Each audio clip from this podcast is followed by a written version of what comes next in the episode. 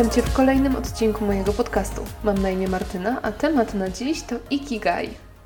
Wiem, wiem, miałam już mówić o konkretach w temacie wyznaczania celów, ale mówiąc o tworzeniu swojej wizji, o nazywaniu swoich marzeń i też o planowaniu swojego życia i pracy, myślę, że nie mogę nie wspomnieć o tym koncepcie, właśnie o Ikigai. Jest to koncept japoński wywodzący się ze słów iki żyć i gai powód, czyli dosłownie jest to powód do życia. Słowo to ma jednak niesamowicie szeroki kontekst i to w dodatku trochę inny faktycznie w Japonii, a trochę inny w kulturze zachodu, która bardzo chętnie przyjęła to pojęcie na swój grunt, ale równocześnie wpisała je w sztywne ramy i powiązała bardzo mocno z pracą zawodową. Tylko kultura zachodnia tak potrafi ale ponieważ łatwiej jest złapać pierwsze pojęcie, czym w ogóle Ikigai jest, właśnie w ujęciu tym zachodnim, to zacznijmy od niego. Otóż Mark Wynn stworzył niesamowicie już popularny schemat, który dokładnie pokazuje, jak najłatwiej można odkryć swoje własne ikigai. Schemat ten możesz oczywiście zobaczyć na mojej stronie tematnadziś.pl w opisie tego odcinka, ale możesz też wpisać słowo ikigai po prostu w wyszukiwarkę grafik w Google i wierz mi, wyskoczą Ci tysiące przykładów tego schematu i po angielsku, i po polsku. Opisując to jednak słowami, bez obrazków, bo tylko tak tu w podcaście mogę, jeśli wypisałbyś, czy wypisałabyś najpierw wszystko to, w czym jesteś dobry, dobra. Następnie wszystko to, co kochasz robić. Dalej to, czego potrzebuje według Ciebie świat. I na koniec to, za co ludzie mogą Ci zapłacić.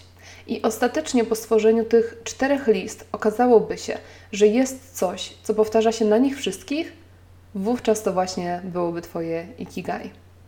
Innymi słowy, nadal opierając się na schemacie Markawina, jest to idealna sytuacja, w której Twoja misja, Twoja pasja, Twoje powołanie i Twój zawód nakładają się na siebie. Mam to szczęście, że w swoim otoczeniu obserwuję kilka osób, które to Ikigai znalazły i które nim żyją. I myślę, że takim dobrym przykładem może być moja przyjaciółka, która jest psychoterapeutką. Zdecydowanie prowadzenie terapii i pomaganie ludziom to jest coś, czego świat potrzebuje, obecnie bardziej niż kiedykolwiek – Zdecydowanie moja przyjaciółka jest w tym dobra, realnie otrzymuje za swoją pracę wynagrodzenie, a na dokładkę naprawdę lubi swoją pracę. W efekcie, pomimo że pracuje naprawdę bardzo ciężko i wydaje mi się, że więcej, dłużej i ciężej niż większość ludzi, których ja znam, to nie narzeka. Wiadomo, czasami ma gorszy dzień, wiadomo, czasami ktoś ją w pracy wkurzy, wiadomo, że czasem ma trudność z jakimś pacjentem, ale tak all in all nie słyszę, żeby narzekała. I widzę, że się spełnia w swojej pracy i jest szczęśliwa, mimo że pracuje bardzo ciężko, ponieważ właśnie żyje według swojego ikigai. No dobra, ale co w sytuacji, kiedy wypisałeś, wypisałaś te wszystkie rzeczy we wszystkich czterech kategoriach i to ikigai ci się nie objawiło i nie jest takie oczywiste? Cóż, szczerze, w pierwszej kolejności zachęcałabym Cię do tego, żeby przyjrzeć się tym listom i skonsultować je może z kimś bliskim i życzliwym. To jest bardzo ważne słowo klucz, z kimś Tobie życzliwym. Ponieważ może się okazać, że czegoś nie widzisz, na przykład jakiejś swojej mocnej strony, nie widzisz czegoś, w czym jesteś dobry czy dobra ale też może nie doceniasz się, albo nie wierzysz w to, że ktoś za daną pracę mógłby ci zapłacić. A to wcale nie musi być prawda, a może to być zaledwie Twój ciekawy, interesujący punkt widzenia. A po drugie, zachęcałabym Cię do tego, żeby wziąć w ręce to, co znalazłeś, znalazłaś i trochę się tym pobawić. Może trochę tym poobracać, obejrzeć to z różnych stron i znaleźć coś, co zgodzi się z pozostałymi kategoriami. I tutaj znowu, żeby było łatwiej, to może przykład, tym razem mój osobisty. W pewnym momencie doszłam do wniosku, że światu mogłoby się przydać więcej osób mówiących, że bycie sobą jest ok, mówiących o psychologii w ogóle, wspierających i zachęcających do pełniejszego życia. I w pierwszym odruchu powiązałam to tylko z byciem terapeutą. A to nie jest ani coś, co kocham, ani coś, w czym myślę, że mogłabym być dobra. Chociaż tu znowu to może być tylko moje wewnętrzne przekonanie. Ale później zaczęłam rozważać to, jak w inny sposób mogę być blisko psychologii i mogę przez nią pomagać ludziom, nie wchodząc w ogóle na ścieżkę terapeutyczną. No i dość szybko doszłam do tego, że to, w czym jestem dobra, to w ubieraniu myśli w słowa, a potem dodałam do tego to, że ja naprawdę kocham gadać. I tym sposobem pojawiła się koncepcja podcastu, w której się realizuję. Aczkolwiek nie wiem, czy w tym rozumieniu zachodnim kiedykolwiek tworzenie podcastu będzie moim ikigai, ponieważ nadal nie wiem, czy w ogóle chciałabym zarabiać na tym. Nadal czuję się zawodowo głównie fotografem i też nie wiem, czy chcę mieszać moje osobiste poczucie misji z kasą.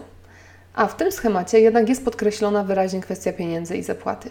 Natomiast myślę, że patrząc na Ikigai w taki oryginalny, japoński sposób, podcast tym moim powodem do wstawania z łóżka już jest. I tu chciałabym płynnie przejść do tego, jak tą koncepcję opisuje Ken Mogi, a więc rodowity Japończyk, w swojej niewielkiej, ale naprawdę bardzo fajnej książce pod tytułem Ikigai Japońska sztuka szczęścia. Swoją drogą, jeżeli chociaż trochę interesuje Cię Japonia i jej kultura, to polecam tą książkę, ponieważ Ken oprócz opisywania samego Ikigai pisze też o różnych kulturowych fenomenach kraju wschodzącego słońca, o sztuce wytwarzania porcelany czy sumo. Tak więc, jeżeli ta tematyka w ogóle Cię interesuje i masz gdzieś tam marzenie, żeby kiedyś tą Japonię zobaczyć tak jak ja, bo ja takie marzenie faktycznie mam, to myślę, że warto po tą książkę sięgnąć. I teraz Mogi opiera Ikigai o pięć filarów, a są to zaczynanie od rzeczy małych, uwalnianie siebie, harmonia i trwanie, drobne przyjemności, tu i teraz. Czyli jak widzisz, zero mowy o pieniądzach. W Japonii uważa się raczej, że to słowo może dotyczyć tak samo wielkich planów, jak i bardzo drobnych radości życia codziennego. I wcale nie musi oznaczać sukcesów w życiu zawodowym. Zakłada ono po prostu czerpanie szczęścia z różnorodności, jaką niesie życie. I tak, Ikigai może i często przeradza się w sukces, bo kiedy wkładamy w coś całe swoje serce i żyjemy czymś, no to jesteśmy na najlepszej drodze do sukcesu właśnie. Ale sukces wcale nie jest warunkiem niezbędnym do tego, żeby Ikigai osiągnąć.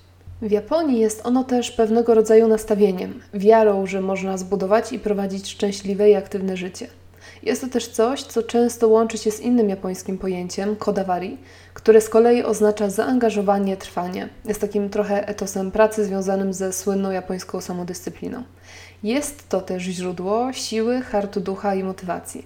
Tak więc, jak widzisz, nie kłamałam na początku tego odcinka, mówiąc, że to jest bardzo szerokie pojęcie, które ciężko jest jasno i prosto wytłumaczyć. Dlatego, tak może podsumowując, upraszczając i trochę kończąc temat.